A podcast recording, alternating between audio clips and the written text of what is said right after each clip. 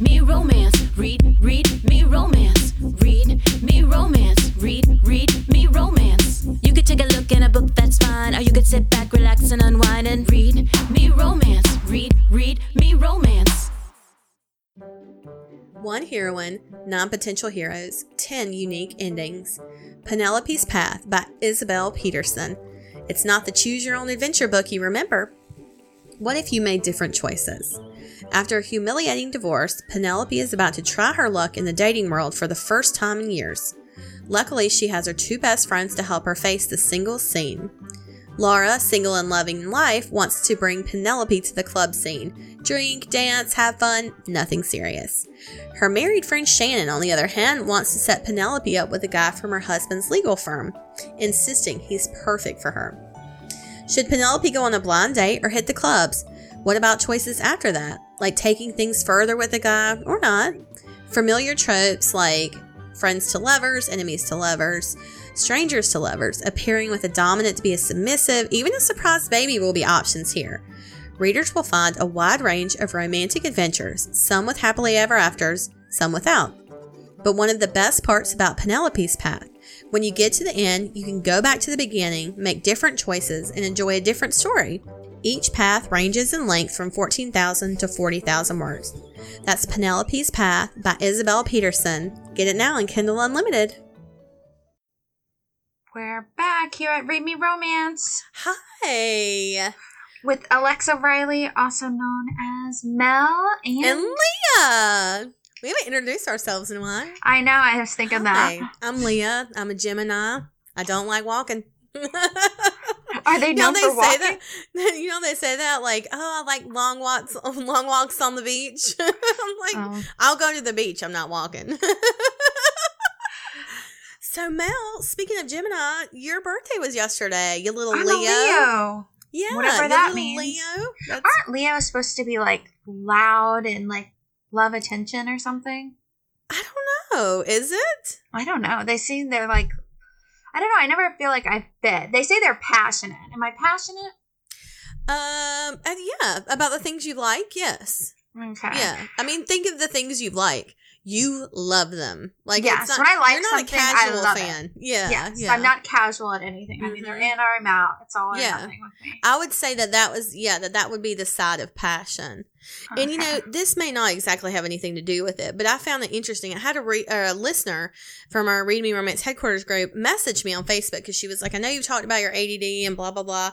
And so she sent me a video as a TikTok and she was like, it was the difference in depression. And she was like, you know, these are what that people think are depression. She was like, but these are actually symptoms of people who are like neurodivergent, who have ADD or something like that Mhm. and it was like a complete opposite list and she was like because depression can present itself differently Mhm. with people who have attention disorders and stuff Yeah.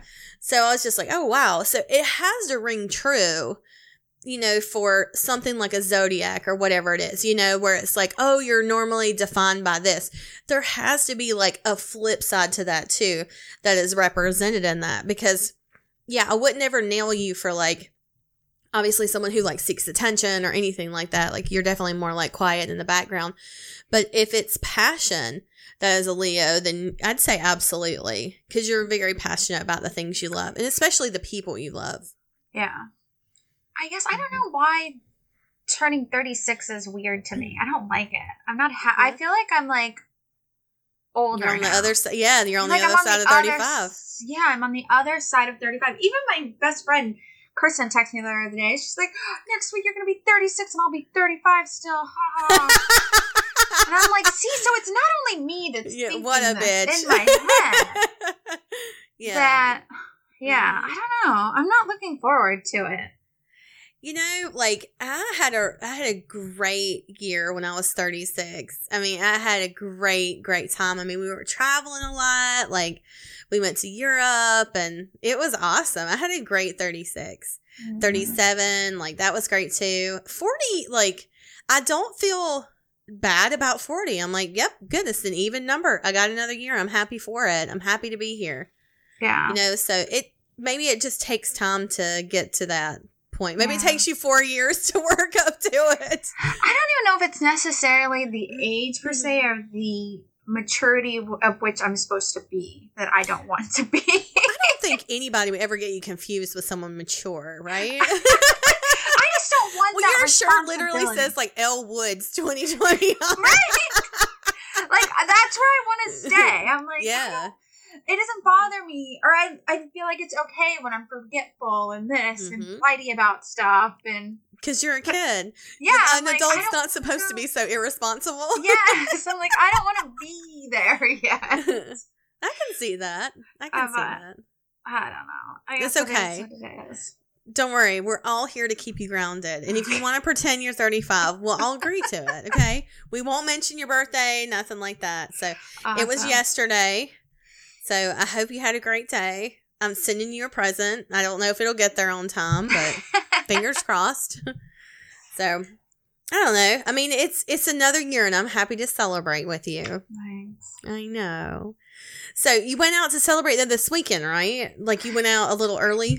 Yeah, I went out with um like my friend Josh. I've probably talked about a few times. Mhm. I don't get to see often, and we got to hang out with a friend that we haven't hung out with, not just because COVID, because like we had a couple friend, and then I had a falling out with the girl, but we mm-hmm. loved the guy, and then they got they broke up. so you got to keep the guy now. we got to keep the guy. Like he came back. That's the best case scenario. It is the best case scenario. He came back. He was like, "I missed you guys." oh, And obviously, so his girlfriend probably already likes me because I'm like, oh, he's his got ex a is a girlfriend bitch. now. Yeah. Okay, yeah. So she probably thinks I'm cool because he's probably like, Mhm. I didn't talk to these people because they didn't like my ex. Because we just had a falling You out You got that her. in common. Yeah, Yeah, you've already so got a common enemy. So it was good. It was different to be. I was like when we were in the car driving because I drove, but everybody's Mhm. like vaccinated and stuff. I'm Uh like. I when's the first time I've been in a car full of people that I didn't know or that Yeah. weren't related to me? That weren't in your pod. Yeah, Mhm. it was nice. We went to Ramsey's. The food was good. It's, Did you get the? Did you get the pudding? Of course, I did. Of course. But it was interesting falling back into like I don't know, making small talk with somebody you don't know. Yeah, I Uh-huh. haven't done that in forever. like making a new friend. That's yeah, so like weird. making a new friend, like face to face. hmm But it was nice. The food was good. We're so old. Our reservation was like at five, and Rob and I came home, and we're I was sleeping at like eight o'clock, watching Love After Lockup. Oh man, you're really 36 already. Wow. well, I'm glad you had a good pre-birthday. I hope you get some good food at least on your birthday birthday. That's the best part of your birthday is that you get to eat cake like all day. Yeah. Yes. And it's totally allowed. You're just like, wake up, cake? Okay. It was it. nice going to a restaurant though. Rob was like, "Are you okay?" I was like, "Order." I was making appetizers and stuff. Oh like one of their meals. I was like, this should be an app. Can I get this meal instead of a meal? Can I get it as an appetizer? And Hold on. Oh, my cat's like trying to climb across. Go on. He's trying to catch a fly, I think. You know, I swear to God, it was like that when we went out to that sushi place or whatever, where we just ordered so much food because it was mm-hmm. just like, we haven't been out in so long. This is crazy. I know. We don't know how to act. I was Yeah. like, just get it. Rob's like, I don't know. I'm just get it. It's fine. I know. Get it all. So the big thing I wanted to talk about today is all these boxes in my office that You guys can't see it. It's on like the other side of my screen, but there's 125 boxes that are stacked up and ready to go. And hopefully by the time this airs, they'll be up on they'll be up on everything. Everybody I mean, can I see can them. go ahead and put them up. We're just waiting for one last item to come in, which we've already approved and it's ready to go. Like the item Yeah. is good to Mhm. go. It's just yeah, hopefully get it's on the way. Yeah. So we have um we have a we had a grand idea. So and we actually like followed through with it. We decided to do a read me romance box. So it's like a subscription box, but this is just a one time thing. And we made it the theme like a summer beach box. And so I realized that it's technically maybe towards the end of summer, but if you're anywhere below like I don't know, New York, it's still fucking summertime because And all the shit is useful oh, still. Oh, listen, it's 10 p.m. right now and it's still like 87 It's degrees hot. outside. That's how fucking hot it is here. It's miserable. But anyway, so in the beach box, like it's so cute. Like there's, like I said, there's stuff that you can, you know, Mel said there's stuff you can use anytime. But the one thing I'm super excited about are the books that are in it. And this was something that we really wanted to do for our lady listeners. So there's two books. It's volume one and volume two. And in each book is five authors from the Read Me Romance podcast. They're uh, 10 authors total that we pulled, which were some of like our fan favorites. We put into print because a lot of these authors didn't really either didn't publish them later or didn't put them into print or whatever. And these books won't be for sale because we don't want to like you know, worry about like selling someone else's work or anything like that. So this is just like a kind of a fan box. Mhm. So if you're at all uh, a fan of Read Me Romance and lady listeners, this is really cool. Like there's awesome stuff in there. There's some really good stuff in there. yeah, yeah. I was And the price point might seem a little high, but we're not like pulling a profit on this. This No. is for fun. These items were it took that's why it's coming so late because we wanted to get such these great things, but we had Yeah. to wait to get them in because we needed It took 125 of them, and some of the Yeah. objects are like quality made objects. You'll Yeah. see. Mhm. I'm not sure how much we're just gonna show. We're like weighing between like we want to tell people what's in it, but at the same Mhm. time we want it all to be a surprise. Yeah, yeah. So it's like how much do you reveal beforehand or how much do you let them discover when they get the box? I think some of it is nice to be a surprise, Yeah. but it would also be enticing to me to like, okay, what's in it? Like Yeah, I'm not going to spend this much money on something but I don't know what's inside of it. But, but every penny goes towards the items. I yeah. I think that's what's uh, misleading about this. I don't know, you know, there. I'm sure there's subscription boxes out there where people make a lot of money off of them, but this one is not. This is definitely a fan service box. I think if you were, were ordering more, like we only did 125, Yeah, if we were, had yeah. more quantity, the more Mhm. things you order, the cheaper you can get them for. Sure, sure. Yeah, like maybe if we did like 500 or something. I cannot imagine 500 boxes in my house. Please don't do that. so, when We're just gonna see how this goes, though, and if everybody likes it, and if it sells out really quick, then we'll do it again. Yeah, yeah, we'll do a different one later, but just to be like, it, this is just, it's also promo too. I mean, it's like I said, it's a fan service that you can get these books in print um, that you can't get anywhere else. So it's kind of exclusive in that way. But also, you know, we just, we really love it. And, you know, this is great for people to see out and about. And, you know, if we happen to like catch new listeners and new supporters and stuff, when they see these boxes on social media, like that's great. Like that benefits everybody. That allows us to make more free Yeah. audiobooks. If you get one, we would love if you could open it on social media or whatever and tag us in it. For stuff so we can sure. share and stuff. yeah, because we want everybody to see it. Because, like I said, the the better the podcast does, the more audiobooks we can make. That said, I just want to point out, I don't know if these are going to sell fast or not fast. No, I don't so, know. I don't know if It's like to keep your we have no point of reference. Yeah, I we have no point of reference because we've never done anything like this before. Not But even with Alexa. the so. first shot of people that it's going to be aware is the newsletter, which I will link in this. Yep. So you need to sign up for the newsletter, Mhm. and that's where you're going to find out about it the quickest. yep. And that's me getting you to sign up for the newsletter too. So.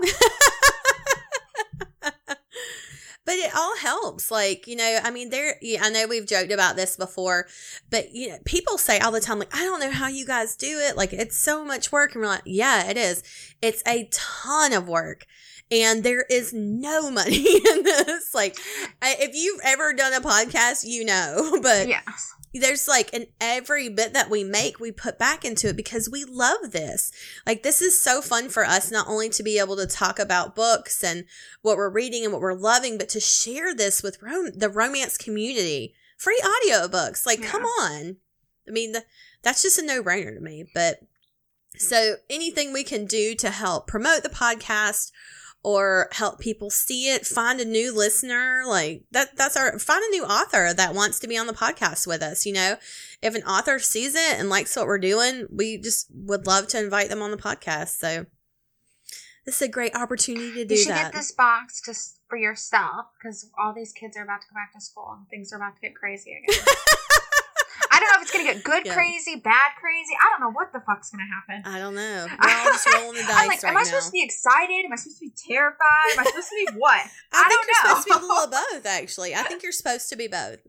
Both Oh. reactions are good right now.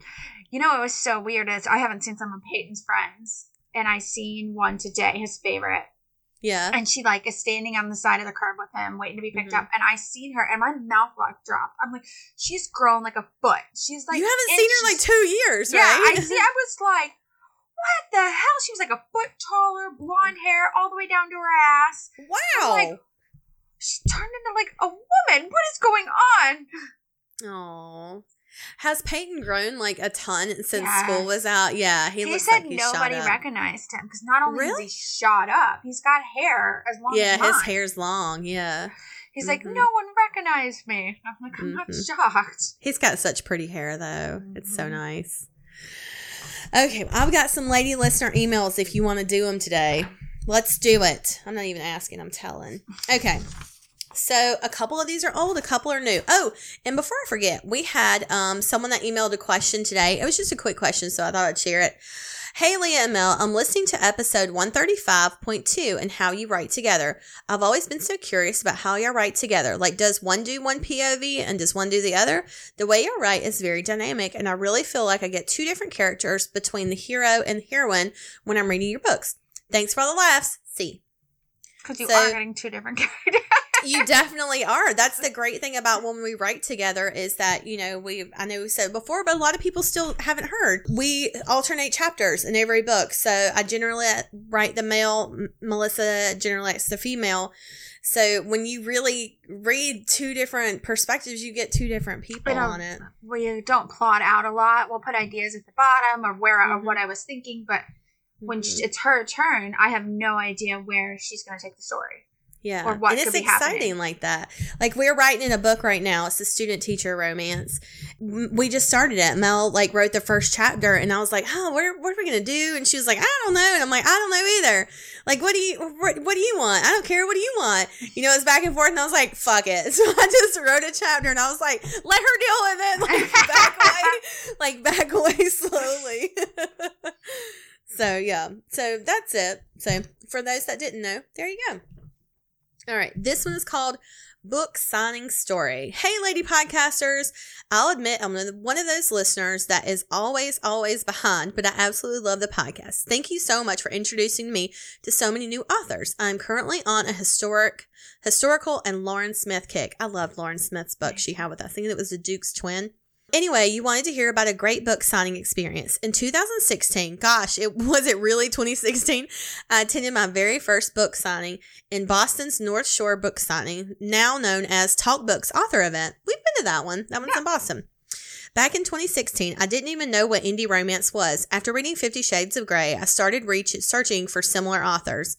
I somehow stumbled upon Toni Aleo's Assassin series, and I have been a huge, huge fan ever since. I ended up signing up for her newsletter. It I read it pretty religiously, and then one day, there at the very bottom, she wrote that she was coming to Boston. My favorite author was going to be less than two hours away. I jumped at locating tickets, even though I didn't even know what a book signing was. Back in 2016, I was extremely shy. My anxiety was at an all time high, but I had to meet Toni. I arrived early against my internal voices. I started talking to several ladies. We still keep in touch to this day. I love that. I also made a point to talk to as many authors as I could. After I met the amazing Toni Aleo, that day I met some of my most favorite authors and people Penelope Ward, Katie Rengeri, Reg- Regerny? I'm not sure how to say the last name. R E G N E R Y.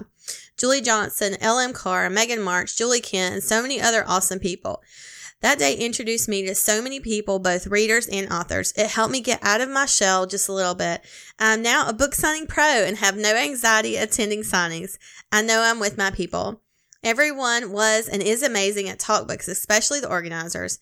I have since attended the signing three more times, and each year the organizers try to outdo themselves.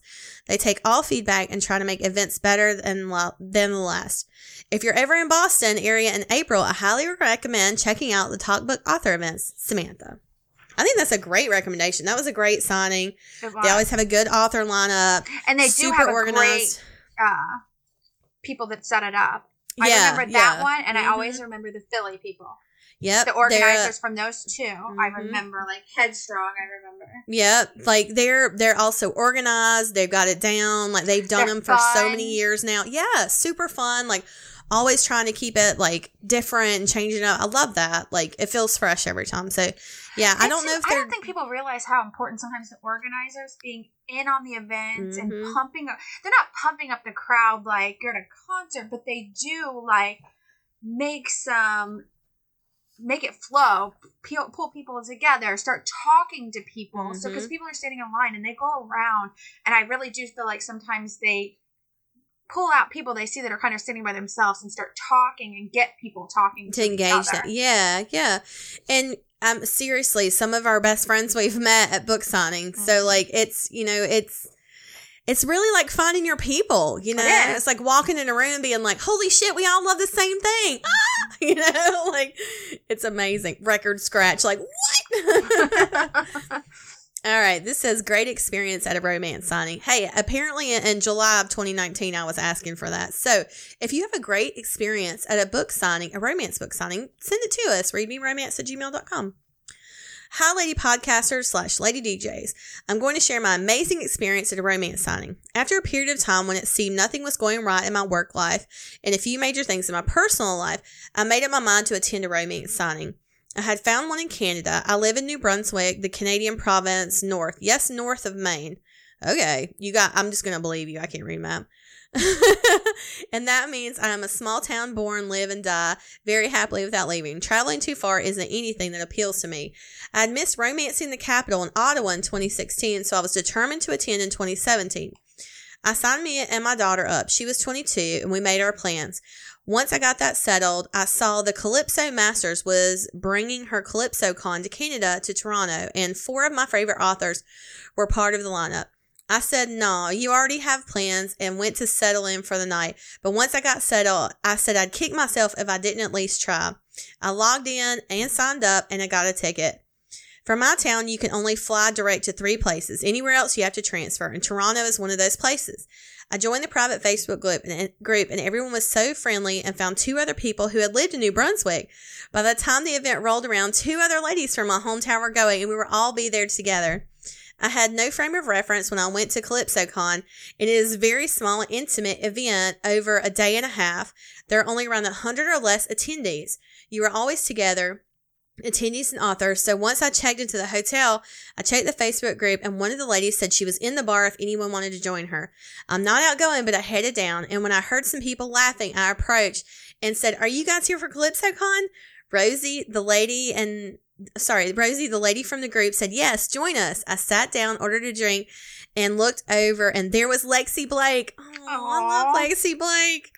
I nearly burst into tears. I was so excited. She also noticed I had on my McKay Taggart training tee.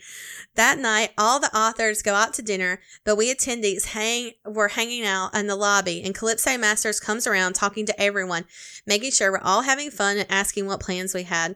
At supper Friday night, us readers sit at the table, and then different authors come around and sit with us.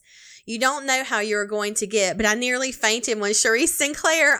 Oh, Oh my god. I know I would have died. I love her. Come, came running up to our table, cheering, and sat down. I met so many amazing authors and readers that weekend and had a fabulous time. Needless to say, the entire weekend has changed my life. I connected with so many readers, and I stopped hiding my love my my love of romance books.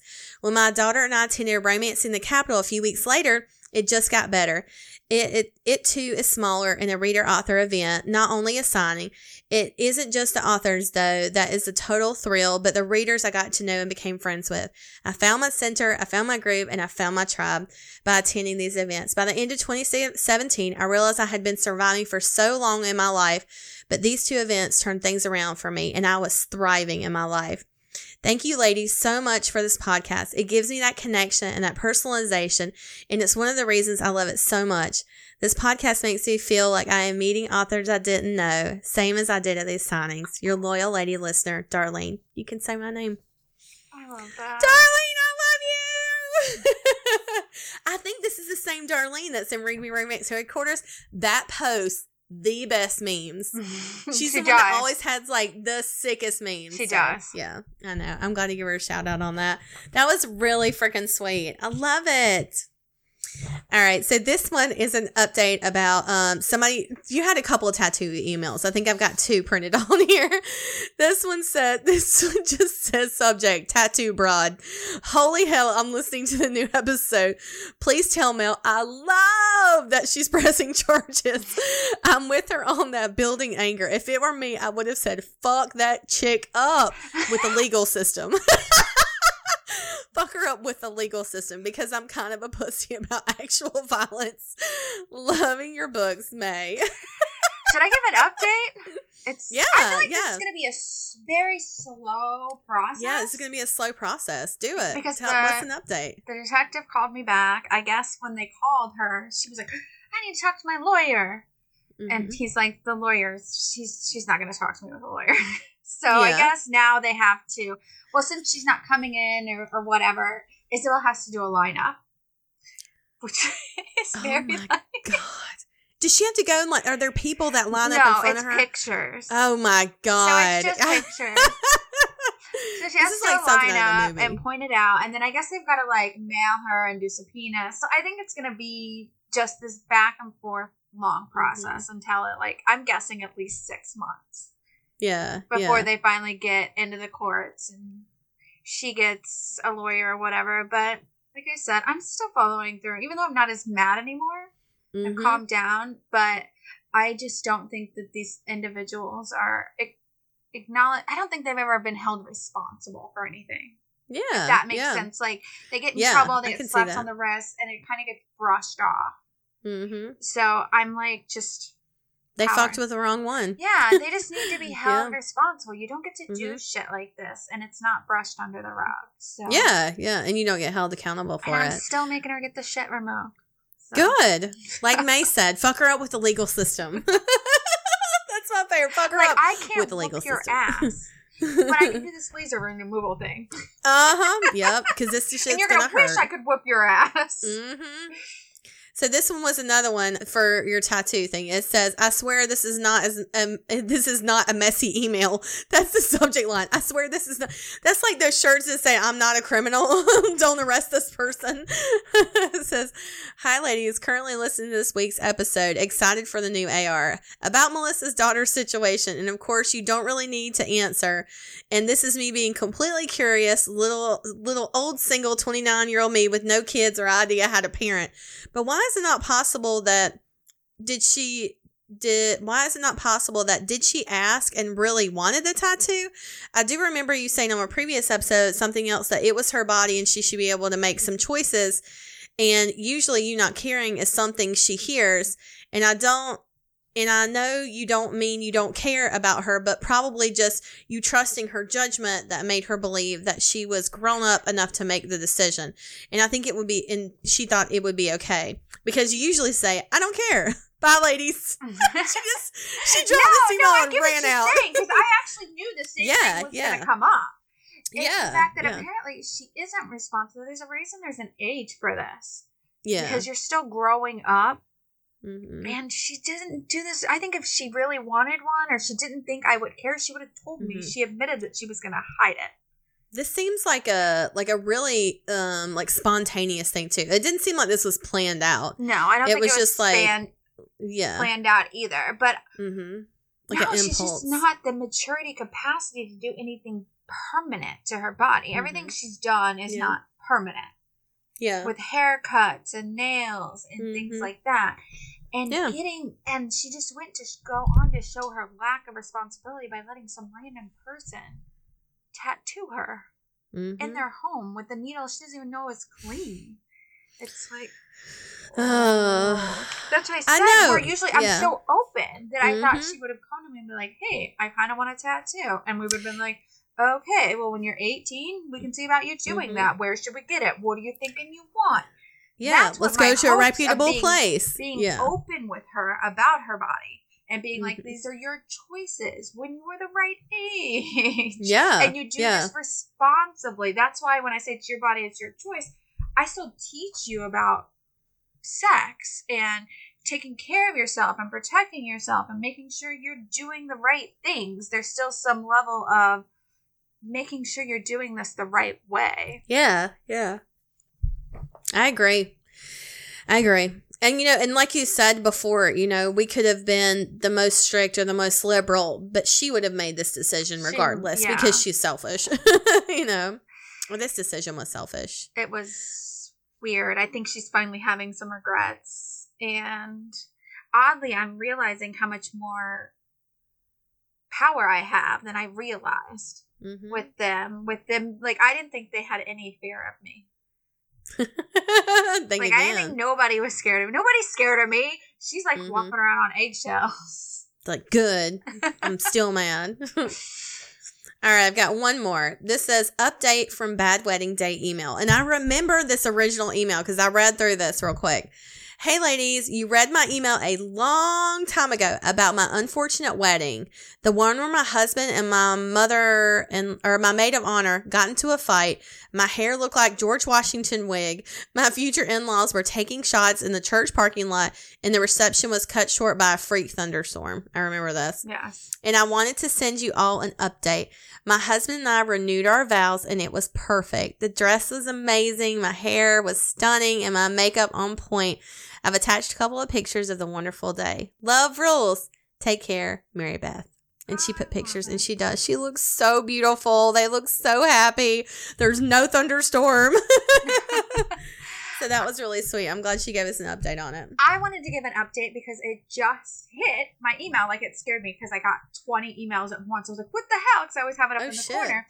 They are from Barnes and Noble, and it says that the books will be there in two days. Oh my god! The books will be there yeah. Thursday. It says they will be there. Shit. So it- there could be two things that happen. By the time we play this episode, they could be gone or they could also be on, on the website. So just, you know what? It's a roll of the dice, ladies. Sorry. Roll the dice. I'll make sure the links are everything are in here. But if you were already signed up for the Okay. newsletter, like I've been saying for years, Since 2018. and don't forget our news.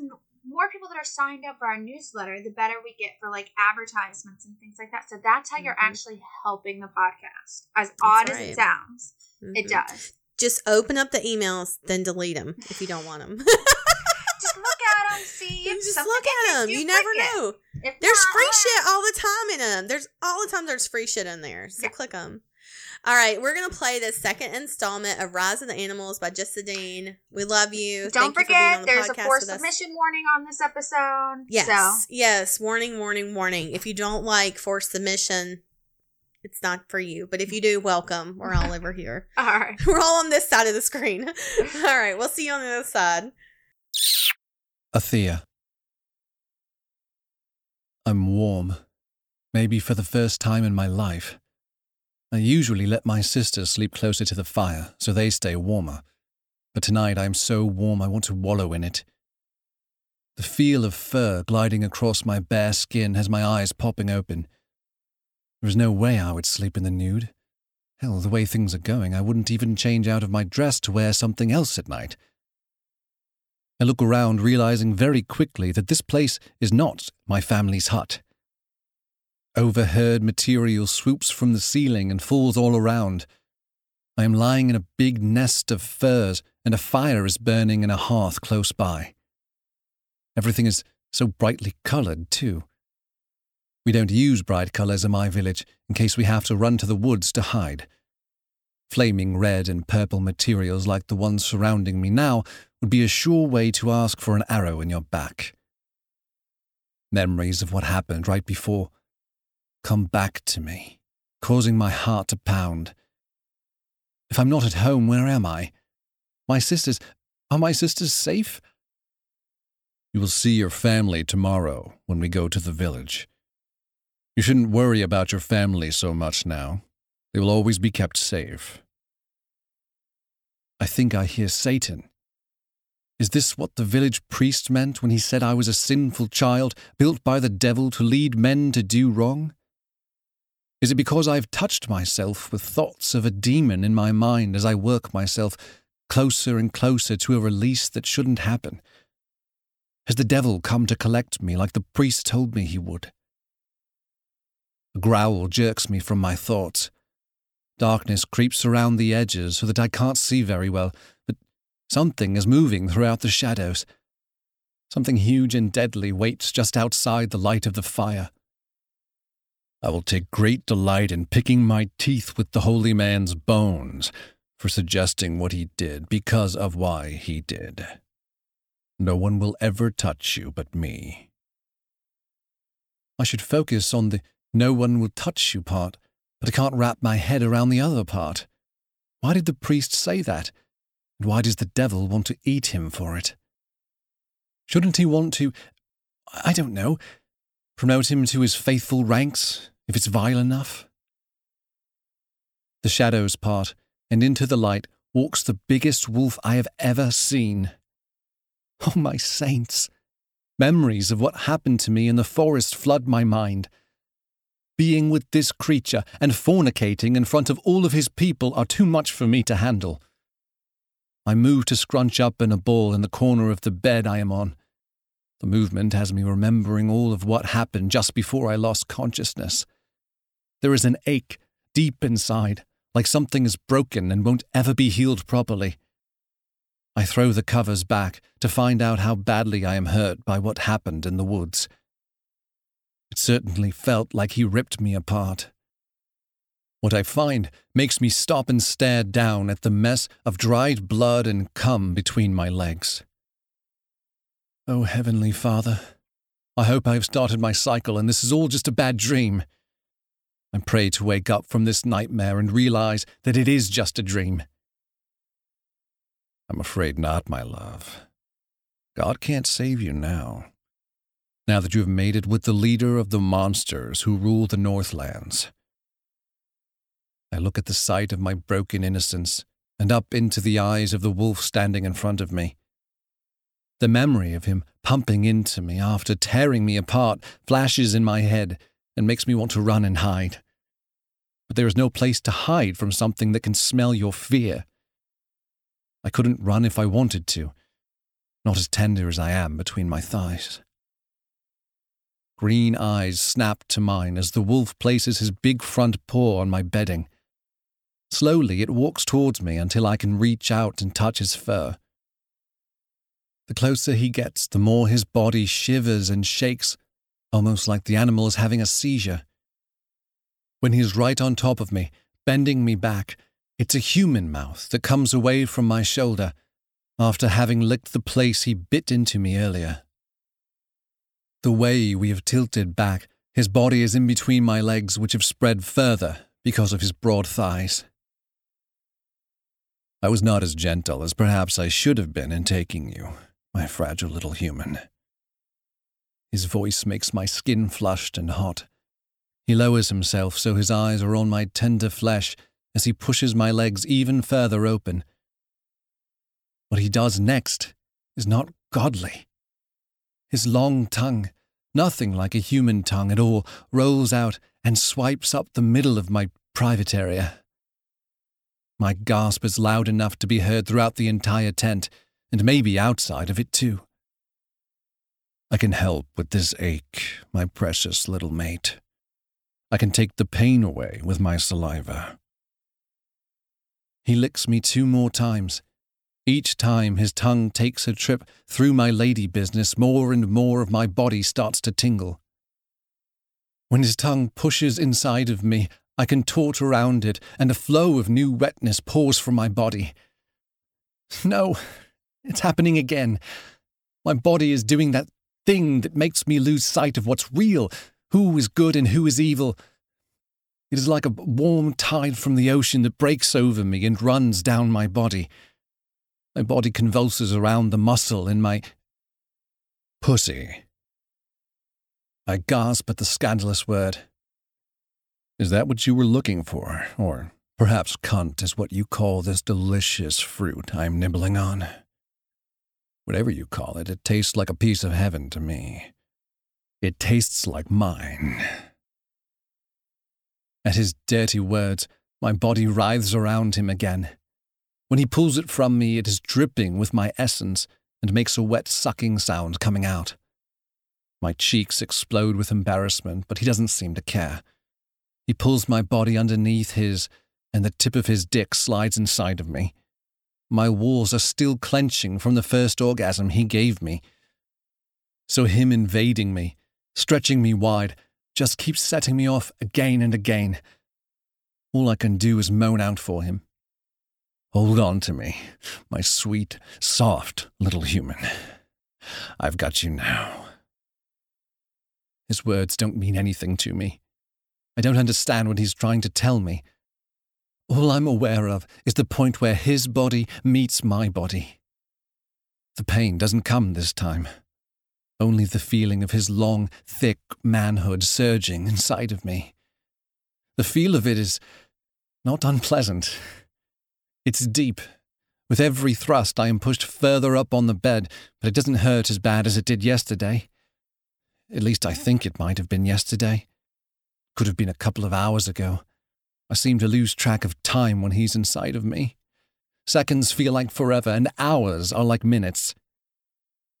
His hand travels down my body and skates in between us. He uses his thumb to put pressure on the bundle of nerves that gets achy when he is inside of me. His other hand goes up to circle my neck, and for just a second, I fear he is going to choke the life out of me. Then I don't care if he is going to, as my body focuses on the delight he is giving me with the pad of his thumb and the thrust of his hips. Then he swells inside of me. It's small at first. Well, as small as this man can be, which isn't very small at all. I think maybe he is about to orgasm inside of me that is why his cock is swelling, but he keeps rocking his hips and staring down at me. Then it gets wider and larger, and I realize what is happening. I've seen the way animals mate, how they lock their mates to them so the female can't get away. No. It comes out as nothing more than a breathless whisper, followed by a whimper. The walls of my pussy flutter at the extra pressure put on them I shake my head, trying to deny what is happening. You say no, but your body is preparing to take my seed, little mate. Your womb is going to receive and accept what my body offers it. His eyes glow green again. His voice has become deeper and more growly. He leans forward and sniffs and huffs into my neck, against my ear, causing my body to release a shudder that reverberates through his. You're fertile. Oh, gods, no. I try to think about when my last cycle started and what time it is to see if he is even right in thinking I could get pregnant with his child. Not to mention the fact that we are not the same. My body goes cold when I realize he is right. I start struggling against him now. My hands go to his chest to push him away, and I try to wiggle my hips away from his large cock. He takes my hands and ensnares them above my head, while his hips pin me down. He lets out a roar above me that has my body betraying me. Shivers run up and down my skin as I realize for the first time what I must look like with my thighs spread around this man, this monster, as he fucks into me. I'm sure no one can see me under him, just my legs sticking out on either side of his hips. I try to use my heels to hit and kick at him, but he lets out a sound that's like a snarl mixed with a groan. I can't let this man impregnate me. My eyes start watering from the fear of what being with child would mean. I would be shunned by the people of my village, assuming they don't burn me at the stake for having a demon's baby in the first place. Women have very little say in my village. They will cast me out and make me live in the wilderness far from the rest of the people. I won't be able to visit my sisters ever again without bringing shame on them as well. No one will want to be with me or marry me after I have a babe out of wedlock. He comes down on top of me, putting more of his weight on me so that he can whisper in my ear. No man will ever touch you again. I will be the only one who gets to come inside you. I will be the only one who offers you pleasure and has the privilege of taking care of your needs. I will tear anyone who tries to take you from me apart with my bare hands. You will not be shunned in the village unless they want to be eaten by me or my men. You will be worshipped as the queen you are. Everyone will kneel at your feet, at the feet of my mate.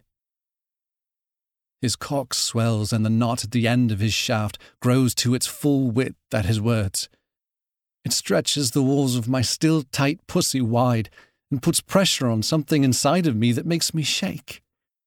When he starts to rock inside of me, not thrust or pull out, but just rock back and forth, my body gives up the fight. I arch off the bed and push forward, unwittingly taking more of him inside of me, lodging him deeper inside. The tip of his cock brushes the back of my pussy. I feel the heat take my body over, and my skin starts to tingle. I know it is coming, and I can't fight it. Seconds before my flesh contracts around his hard cock, and not, I feel his teeth nipping at my throat.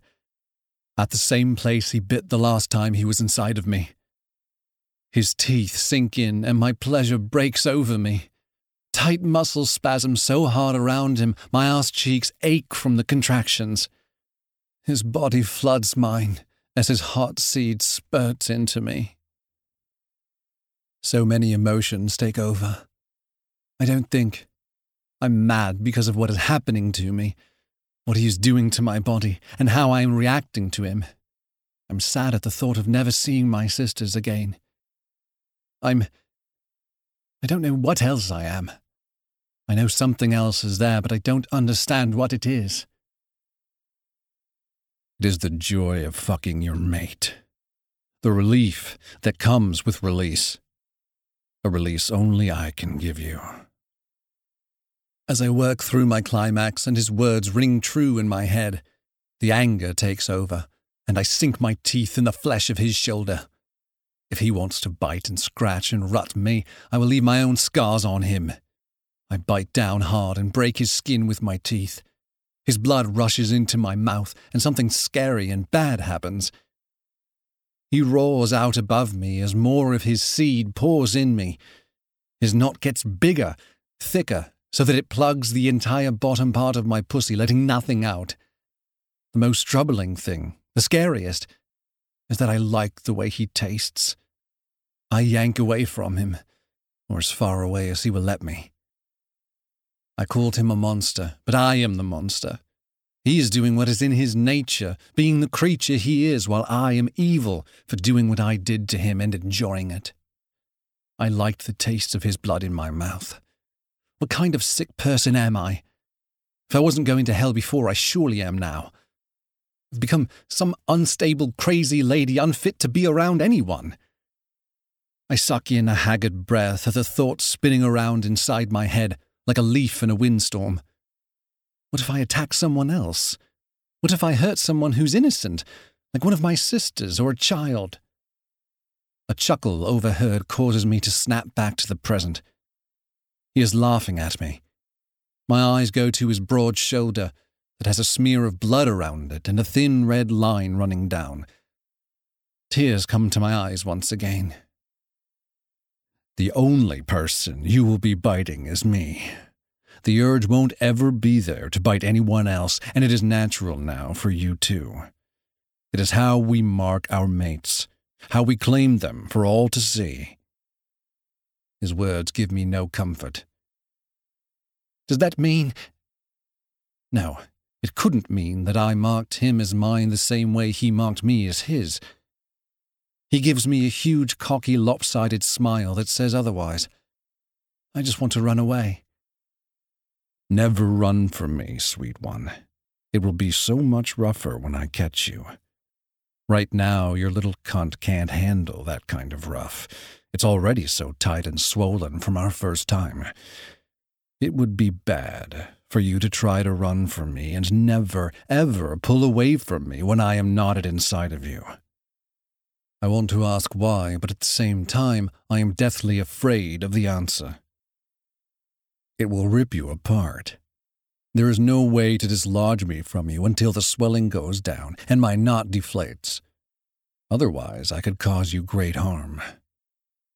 He holds my head in his hands so he can stare down at me. He never stops rocking his hips back and forth. Have you seen something like that happen? I don't understand why I whisper it. Maybe because the thought of what it could do is so awful that I don't want to speak it into existence. Only once. I watch as his throat moves with his swallow. When I was a little boy, my people were attacked by a rival band of men like ourselves. They turned to bears, and where we were fast and tough, they are huge and strong. The king was mating the queen when they attacked. My eyes grow big and round, knowing where this tale is going and not liking it. The bears came in, and their leader had the pair brought to him in the great hall. In front of us all, he ripped them apart. It was not something I care to see again. My blood is like ice, and my heart like lead at the cruelty to be found in the world around me. The queen died of her injuries that the forced parting caused, and because she was mate to our king, he followed her. He died of a broken heart right there in front of us all. What happened? With the bears? A group of young wolves joined together and the next night handed out the justice the other clan so desperately deserved. One of them was chosen to put an end to the leader of the bear clan. He has my full attention with this tale. So, did he? Uh, how did he go about ending him when the bear was so much bigger than the wolf? I am supposed to be fighting him and kicking and screaming for my freedom, but I never could pass up a good story. He waited until the bears had drunk themselves into a stupor and crept into the bedroom of the king, the same one that had held his king and queen the night before, and woke the man. He woke him. Why would he not just kill him while he slept? That would have been dishonorable. He looks at me like I should know better. Do you want to hear the end or not? I shake my head yes, so he will go back to telling me what happened. A smile grows across his face and shows sharp white teeth. The young wolf woke the bear, and the two of them started fighting. His brother by battle stood guard to put down any that came to their leader's aid. The fight was bad. Both men were covered in blood and gashes, both not wanting to give up, but the wolf had something to fight for. The bear was only there because it was one more village to conquer, one more group of people to enslave. The wolf was fighting for his people, his freedom, and the memory of his beloved king and queen. The bear thought he was fighting a standard warrior clansman, but the wolf had come from nothing. He was poor and was used to struggling for what he had. He was used to life or death. I hang on his words. My heart thumps at the thought of the fight and how bloody it must have been. And? I see the battle so clearly. It's as though I am remembering it instead of being told what happened. The fight got so bad that it spilled over into the great hall, and almost everyone in the castle was ringed around the two men. One moment they would be men, the next the monster they carry inside of them. Until the bear could take no more. The wolf had gone for his throat, and the bear, thinking himself bigger and stronger, allowed the wolf to get too close.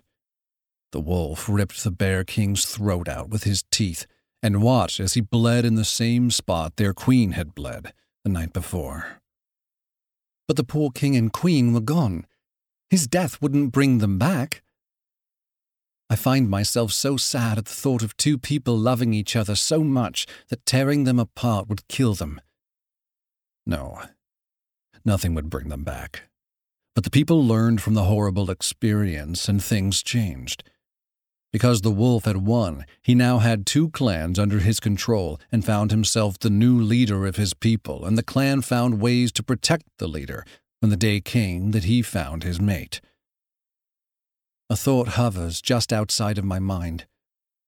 My mind drifts back to the first time the big giant on top of me took me. His men circled us, almost as if they were protecting. Oh my gods, you were the boy!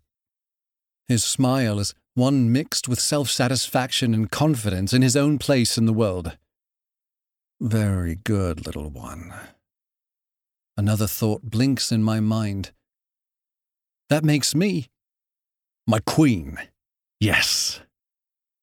The way he says it, I am reminded of a predator tasting the sweet scent of capture right before the prey falls to him. Wolf. I allow my queen to rest. I shouldn't have taken her again so soon, but I could feel her pain and knew I could make her better with the healing properties of my saliva. One thing led to another, and I was inside of her before I could stop myself. I cannot resist my queen. She doesn't know it yet, but she could ask me for the stars, and I would spend my life trying to shoot them down out of the night sky for her. Sire, I have news. On the other side of my tent, one of my men speaks through the cloth walls. It's about the Queen's sisters. I sent my men in silently to bring Athea's sisters to us, just in case the talk with the town elders doesn't go well. I don't want them getting hurt because someone doesn't want the protection we offer. And I won't let them be used to harm my love, ever. I slide out from under my soft, still sleeping queen and go to the flap to find the messenger. Speak. The good news is that we brought back the littlest one, and she's being watched over by some of the warriors from our village. He doesn't go on. Continue. I want to go back to my mate and snuggle. His delay is making me angry. The bad news is that the middle sister is with Grim. The young pup won't meet my eyes. I don't see that as a problem. He is my beta. He mated her. Oh, shit. I turned back to the tent.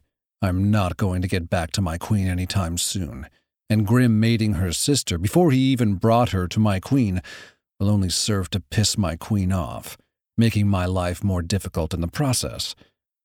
Anger washes through me, and I start to change. Stand guard and don't leave your queen. She is with child and must be protected at all cost. The warrior kneels, showing me he has given me his oath to die for her. I grow more and more upset the farther I get from the tent holding my mate. Before I can get to Grim's tent, he's ducking out of it. The mating clings to him, and he looks happy. Normally, this would be something to celebrate, but when I mated with Athea, I made a promise to her that I would take her family as my own, care for them, and offer them my protection. Letting my beta mate with her middle sister is not on that list. I growl and snip at him, using the mental link I have with all of my warriors to tell him why I am so pissed. And he completely takes the anger out of me when he throws my own mating and how I took our queen's innocence at me. I regain my human appearance at his words. I did take my Athea in front of the pack, but damn it.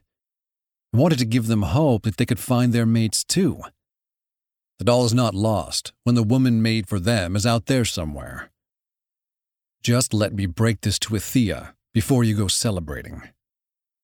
Surely there is a better way to tell my mate that her sister is happy and safe than how my beta will do it. She's coming. Sir, she's on the way. The young warrior I had guarding her is running towards us. She knows, because I know. I look over at Grim, and both of us tense up. Shit. He says it at the same time I do.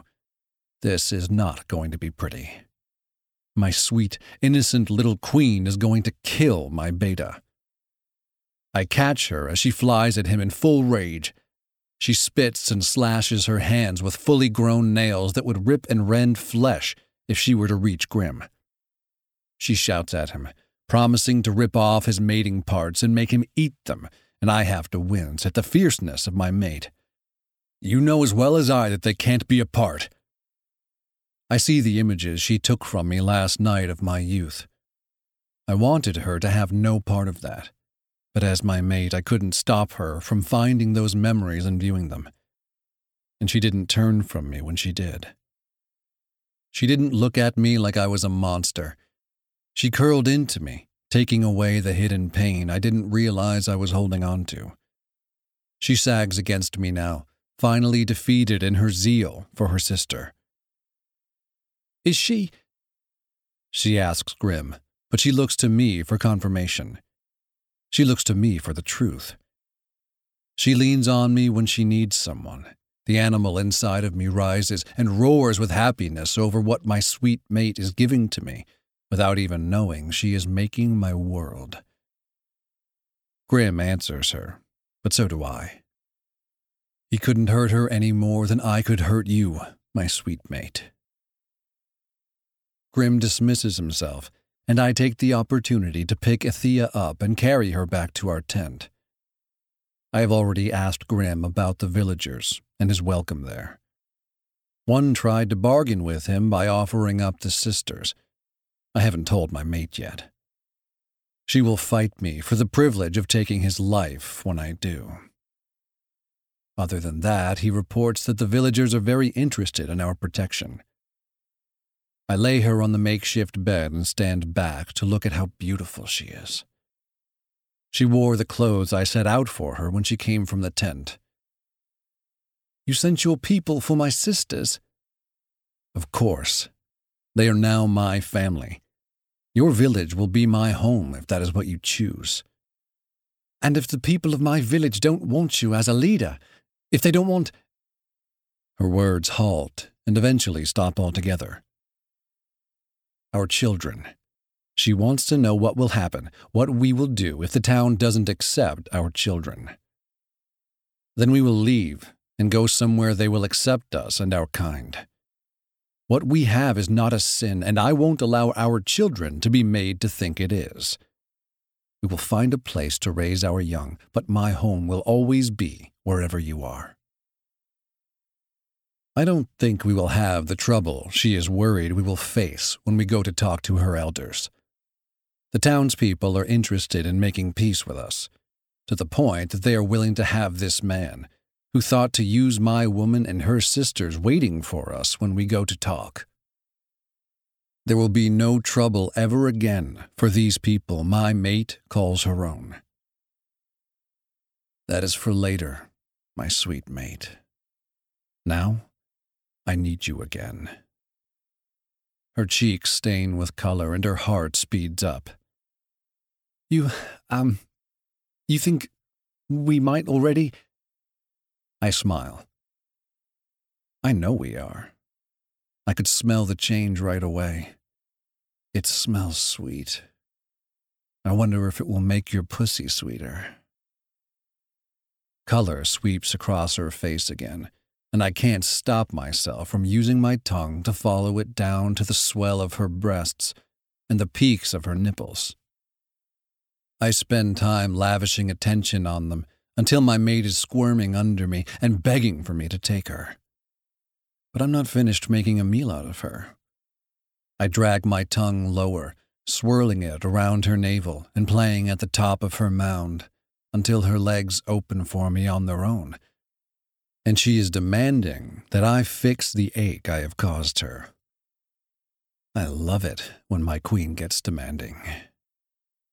I don't make her wait any longer and dip my head lower so that I can use my tongue to spear inside of her and send my queen over the edge. I was right. She does taste sweeter now that she's holding our pup in her belly. I place my hand over her lower stomach silently making promises to the babe growing there that I will protect and love it like no other, while loving the woman who gives it life with a passion not found on earth. I have no idea why the heavens made us the way we are, but I am thankful they gave us the gift of our mate for all the hardships we have to suffer. I surge up and slip inside of her. Or I would, but she is still virgin tight, making me fight for every inch I give her. Her legs come up beside my hips as she wraps them around me. Her nails scratch down my back and calls to the animal living inside of me.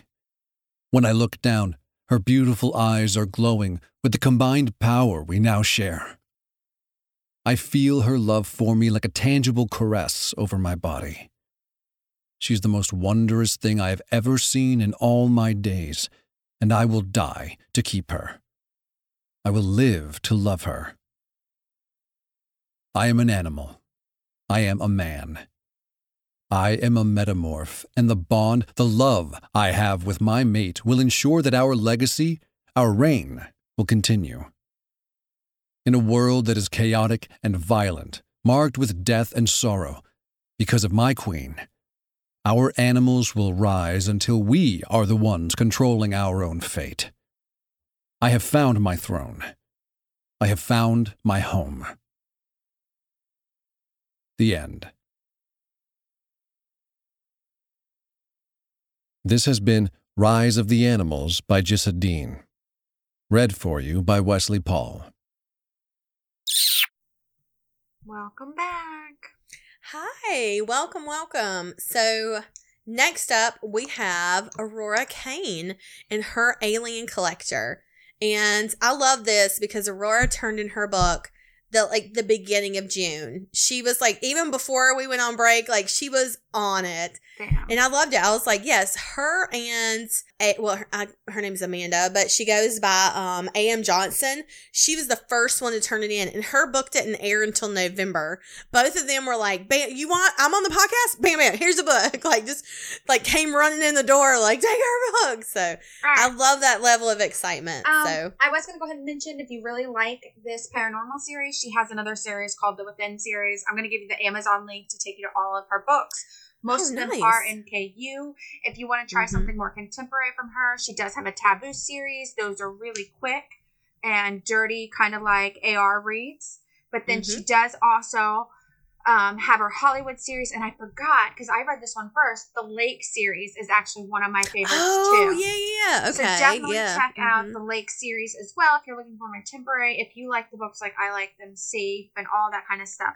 That is, I think, 98% of her books, if not all of them. Like, I'm just not giving it the 100% because I'm thinking maybe. But there was Mhm. never something that triggered me, and I'm easily triggered. so I'm not thinking there was a book where I was like, ah, and slammed it down. Yeah, So you yeah, should be yeah.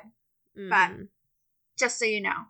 That's awesome. Yeah. All right. So we'll have all that stuff in the show notes, I guess, all the good stuff. But yes.